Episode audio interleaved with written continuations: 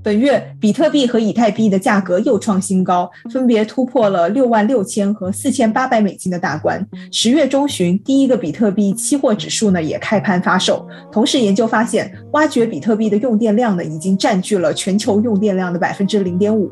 百分之零点五的用电量是什么概念？这背后的电费又是多少呢？且听今天的小数字：百分之零点五。大家好，这里是小数据和弦，从小数字看大世界。我是小何，我是小璇。小何，最近日子过得好吗？嗯，过得比较的灵魂考验。年初的时候呢，有朋友和我说，如果喜欢狗的话，可以去关注一下新出的柴犬币哦。我当时就一笑了之了。昨天看了一下今年的走势图，这就是财富密码啊！从去年八月发行到这个月中，它已经涨了超过三万倍。是的，也就是说，当时如果买了一百块钱，现在就变成三百多万了。嗯，让你平衡一下，由于游戏电视剧周边的虚拟货币鱿鱼币这个币，一周左右从一分钱涨到了两千多，然后直接被创币者全部提现，价值归零。据报道，上海某个市民就因此亏空了毕生的积蓄。所以说，投资还是有风险，特别是这种投机性质的投资。嗯，是的。从今年五月开始呢，国内就开始全面整治虚拟货币的挖矿活动。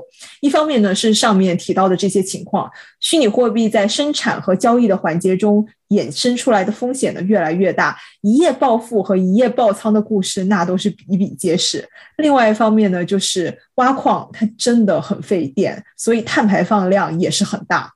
没错，一直都听说挖币很耗电，但是到底有多耗电呢？我们现在来提供几个数据点。一个是十月份国家已经明确禁止挖矿之后，江苏省通信管理局进一步排查省内的挖矿活动，得到的数字是每一天江苏省还在消耗二十六万度电用于挖币。二十六万度是什么概念？根据二零一九年国家能源局的数据，中国的一户家庭年平均用电量大概是两千度。二十六万度相当于超过一百户居民一年的用电，这个数字很吓人啊！而且这还是规定出来之后。另外呢，我特别没想到的是，江苏省排查出来的耗电量能有这么大。因为在挖矿活动被禁止之前呢，江苏也不是一个挖矿大省，大多数的挖币活动呢还是聚集在四川、云南还有新疆，因为这些地方呢有丰富的可再生能源资源，像是四川和云南都是水力发电充足。新疆呢，就是风电非常的猛。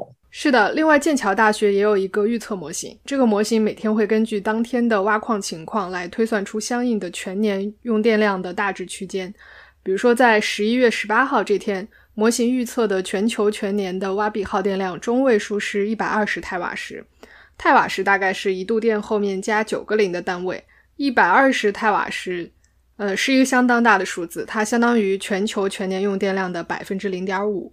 这就是今天的小数据，百分之零点五。大家不要小看这个零点五，因为就全年用电量来说，这个世界上只有三十个左右的国家能达到这个级别。像是比利时、瑞士、哥伦比亚的用电量，通通都比这个少。比这个更可怕的呢，还有就是挖币的这个需求的增长趋势了。过去五年，挖比特币的用电量增长了将近十倍。十年以前呢，挖币还是一个你可以在家里面用自己的手机电脑就可以加入的活。现在呢，已经完全进化成了只有用大量的专业设施集合在一起才能参与的工业生产活动。挖到一枚比特币所需要的用电量，也是从普通家庭几十分钟的用电上升到了今年五月，一个中国家庭差不多六十年的用电量才可以挖到一枚比特币，成本大概是八万人民币。我们最新看到一个数字是这样的：十万台专业的机器，大概一个月可以挖五百枚比特币。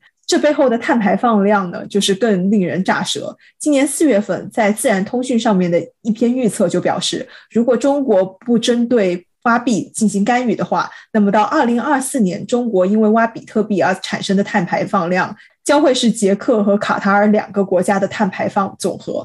另外一篇呢，在 Nature Climate Change 上面的研究也表示，以挖比特币这个活动一己之力，就可以给地球加温两度。诶，那挖比特币不就又以一己之力撼动了巴黎气候协定了吗？根据二零二零年的研究，比特币占总共挖币量里面的三分之二，所以我们前面说的数据里还没有算上剩下三分之一的虚拟货币的用电量。特别是今年以太币还有各种币种全面爆发，整个虚拟货币的用电量应该会更加巨大。话说回来，我看了一下数据啊。在禁令之前，我国一度占据了全球算力输出的百分之六十，这么大的算力被封印了。那现在大家都在哪儿挖矿呢？答案是很大一部分转移到了美国，还有一部分呢是至今都还没有完全恢复。截止到今年八月为止，美国的算力呢已经相较于今年一月份翻了将近三倍，然后全球的算力恢复到了中国禁令之前的大概百分之八十。挖矿这个活动投入的硬件设施成本在哪里？其实都差不多。所以开挖币厂最重要的一点呢，还是要看电价。美国的电价在世界上还是很有竞争力的。如果你看美国新增算力的州的地图，很大程度上呢，可以和美国低电价州的地图吻合。比如像德州啦、肯塔基啦。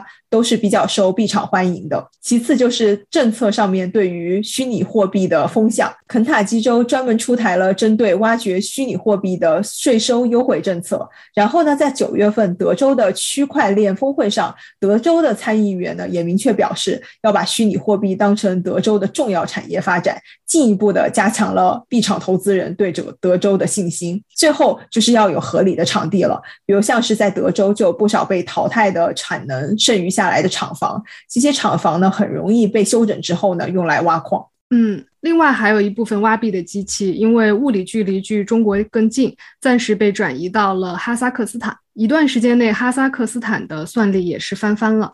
不过，行业专家表示，这一部分机器要么就是即将被淘汰的算力比较低的机器，要么就是之后会准备运输到其他国家。那么话说回来，转移到其他国家之后，挖币能不能更绿呢？